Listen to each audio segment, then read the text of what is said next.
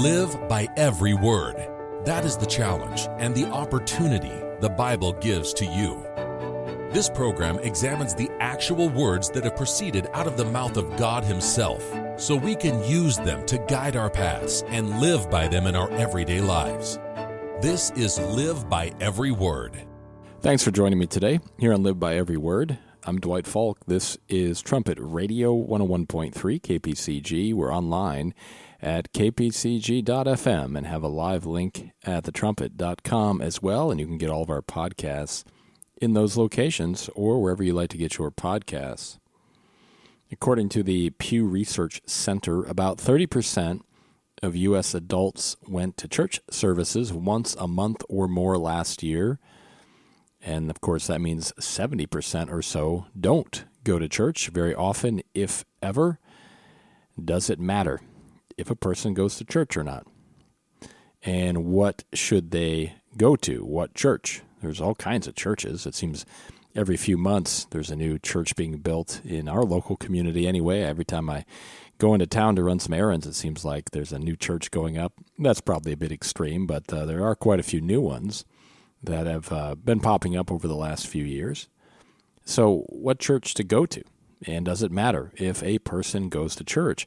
Well, to really understand what the Bible teaches about going to church and God's church, we need to understand the foundation of God's true church.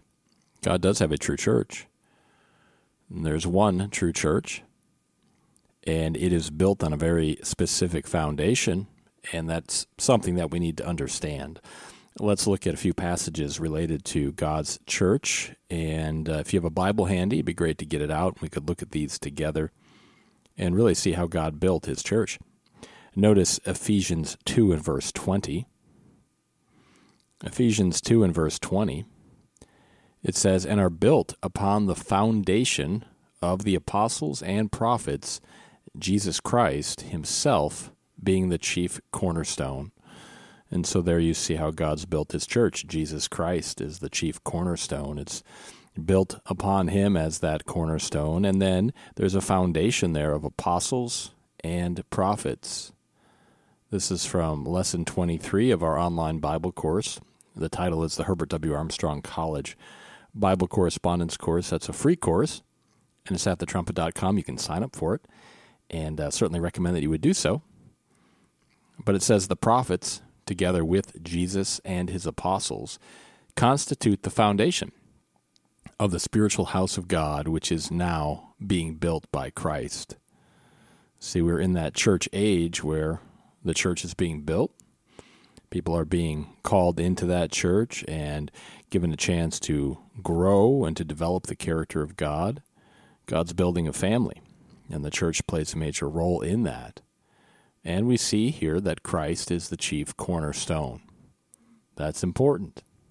Notice Matthew 16 and verse 18. Jesus Christ talks about this, about the church and how it's being built. And he's giving some instruction to Peter, Matthew 16 and verse 18. And I say also unto you that you are Peter, and upon this rock I will build my church and the gates of hell or the grave shall not prevail against it. So God's church would exist all the way from um, the time of the founding of it down to the return of Jesus Christ. There would never be a time where there wasn't a church, and there's seven different eras, and there's more information on that that we can discuss later. But he says, You are Peter, and upon this rock I will build my church. Now, Christ is the rock. Peter had a role in it. He was the chief apostle. But Christ is the rock. Upon this rock, Christ talking about himself, Christ is the rock upon which the church is built. The chief cornerstone, as we read there in Ephesians 2 and verse 20, and Christ said he would build his church and it would not die, it would continue on. And so it exists today and continues to do God's work. Notice another passage in John 7, verses 37 through 39. John 7, verses 37 through 39. In the last day, that great day of the feast, Jesus stood and cried, saying, If any man thirst, let him come unto me and drink. So here during the last great day, Jesus Christ stands up and says this. Verse 38 He that believes on me, as the scripture has said, out of his belly shall flow rivers of living water.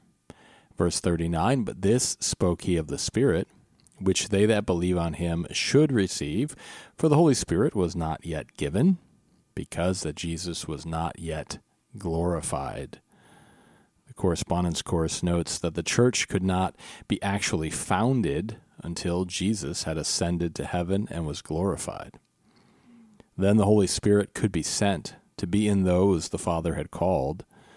Nevertheless, God long ago began calling out a few to begin the foundation of the church, namely Abraham and the other prophets. So there are a few that were used there in the Old Testament to uh, begin the foundation of the church. But then the church began, was actually founded when the Holy Spirit came. And that was after Jesus Christ was crucified, resurrected, and glorified. You can see in Ephesians 2, verses 19 through 22, that the apostles are also part of the foundation of the church. And we read that earlier. Christ trained the first apostles. He was training them and teaching them. So you see how Christ builds his church here. And it would continue on to this time today. Is it important to go to church? Well, it is. Course it is. And it's important to go to the right church, the true church.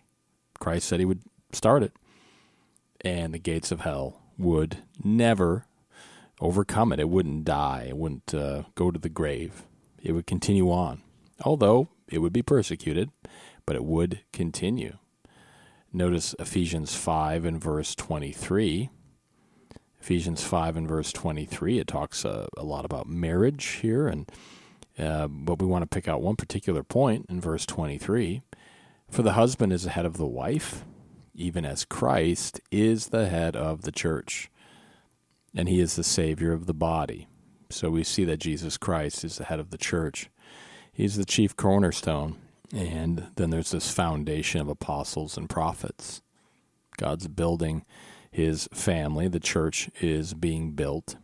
And that will, of course, ultimately be the bride of Christ and assist Christ for all eternity with the family. And of course, that's why Ephesians 5 talks about marriage, and because it's, it's a mystery, as Paul says, but he's speaking about Christ and the church. Christ is the head of the church. He's the chief cornerstone. Notice Acts 2. Here we see the history of when the Holy Spirit was given. Acts 2, and we'll read verses 1 through 4.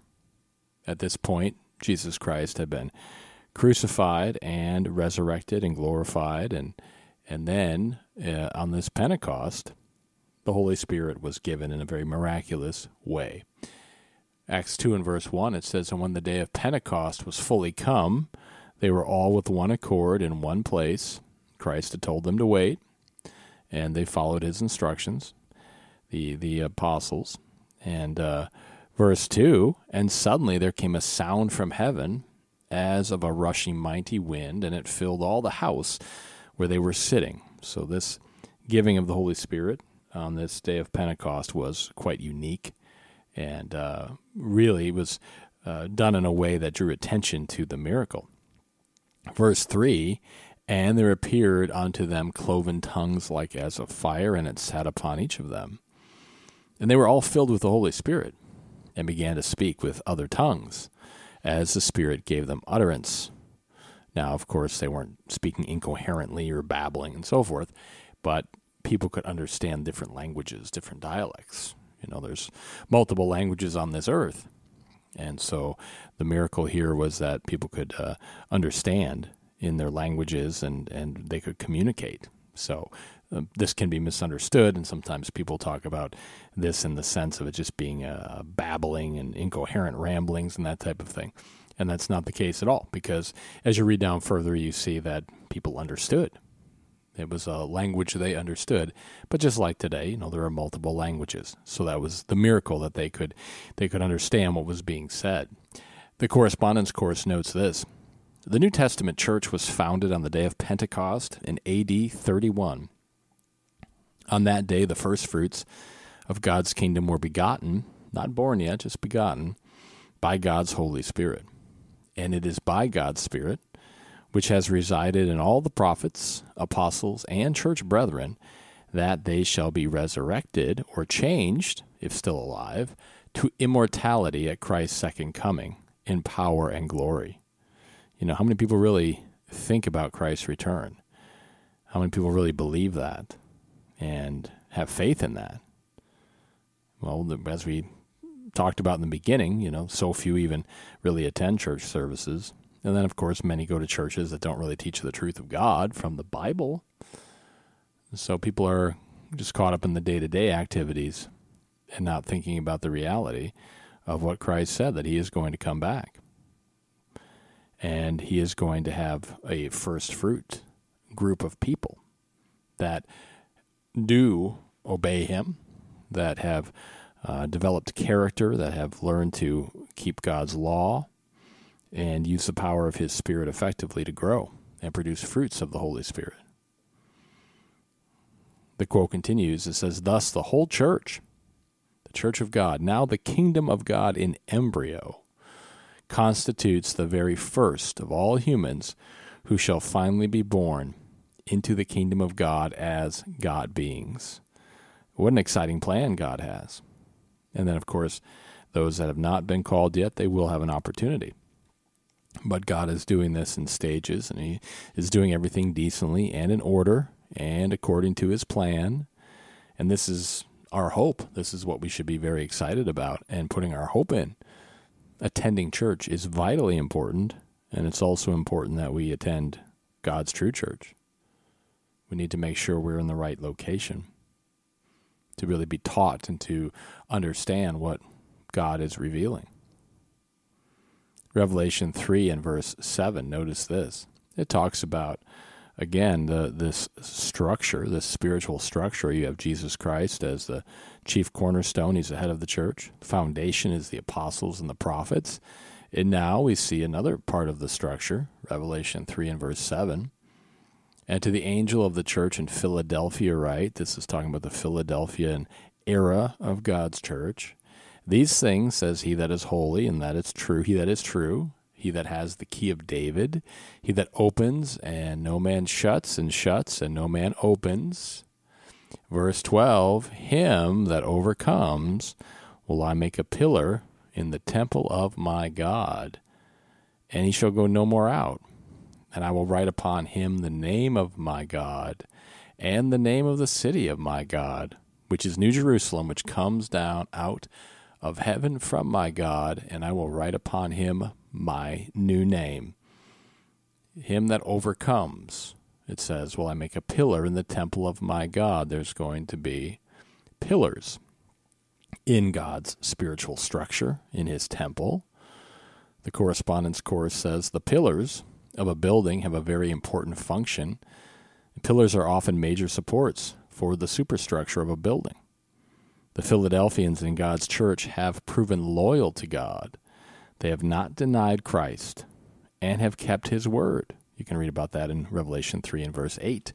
They have proven to be especially faithful in upholding and teaching God's truths and way of life to the world, even in the midst of a great rebellion in God's own church. See, there has been rebellion in this, what is now Laodicean era, and yet some remain faithful. Some continue to do God's work, and they prove faithful in upholding and teaching God's truths and way of life to the world. See, that's what we have to be doing.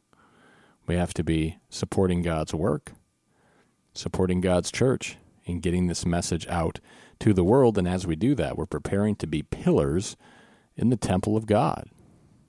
The quote continues God revealed a tremendous amount of spiritual knowledge to the Philadelphian era through his end time apostle. And after his death, as we have talked about in past lessons, it says, and of course you can read about that and, and previous lessons of the correspondence course, the vast majority of the church fell away from the truth. And the lukewarm Laodicean era began. See, that's the final era. You can read about that in Revelation 3, verses 14 through 20. And what happens at the end of that era? Well, Jesus Christ returns. We're getting close to that time period, of course. This is, however, there remained some few Philadelphians who held fast to the truth, even during the Laodicean era. All Philadelphians are promised the reward of being pillars, a headquarters position at God's throne forever. No other modern group will reach that level of reward. See, there's a lot here that's revealed about the purpose of the church. And again, we're just we're barely scratching the surface there's a lot to study into, and you need to study into this correspondence course, lesson 23 about the church. But when we're considering church, it's vitally important that we attend it, and it's vitally important that we attend the right one. And we can see how it's built. It's built upon the foundation of the apostles and the prophets, Jesus Christ himself being the chief cornerstone. And what do they teach? Well, they they, teach the same thing over the years and continue to today that Jesus Christ taught. You know, just think about the fact that Jesus Christ stood up on the last great day of the feast and taught. Well, what's the last great day? Who keeps that? Well, if if a church doesn't, then they're not following Christ. You see, there's a lot that we have to uh, really look at and look at what Jesus Christ did and how he lived and what he taught and make sure that we're doing the same thing because Christ said he'd build this church and the gates of the grave would not prevail against it. It would continue on, it would grow, and those people that support his work and are part of his church, they're preparing to be pillars in the temple of God. That's a headquarters position forever, a position uh, to help the work move on and make the family of God grow and expand. See, there's so much that we need to understand about God and His work and His church, and we've got to understand how foundationally it's built. Go back and look at how Jesus Christ lived. Look at what He taught. Look at what the apostles and the prophets taught, that foundation, and then see how you need to live and I need to live to be developing and growing and being shaped by God into a pillar and we can continue on supporting God's work forever. And that family is going to grow and going to expand. So it's vital that we understand how God's church is built, the foundation of it. And again, there's a lot more to consider. We have this lesson, the correspondence course, again, this lesson number 23, you can look at along with the entire course. And we also have a book the True History of God's True Church. That's free at thetrumpet.com. Make sure you read that and understand the history of God's true church so you can understand where God's true church is today and what it's doing. That's all the time we have for this edition of Live by Every Word. Thank you for spending some of your time with me today. I'm Dwight Falk. Until next time, let's all strive to more perfectly live by every word of God.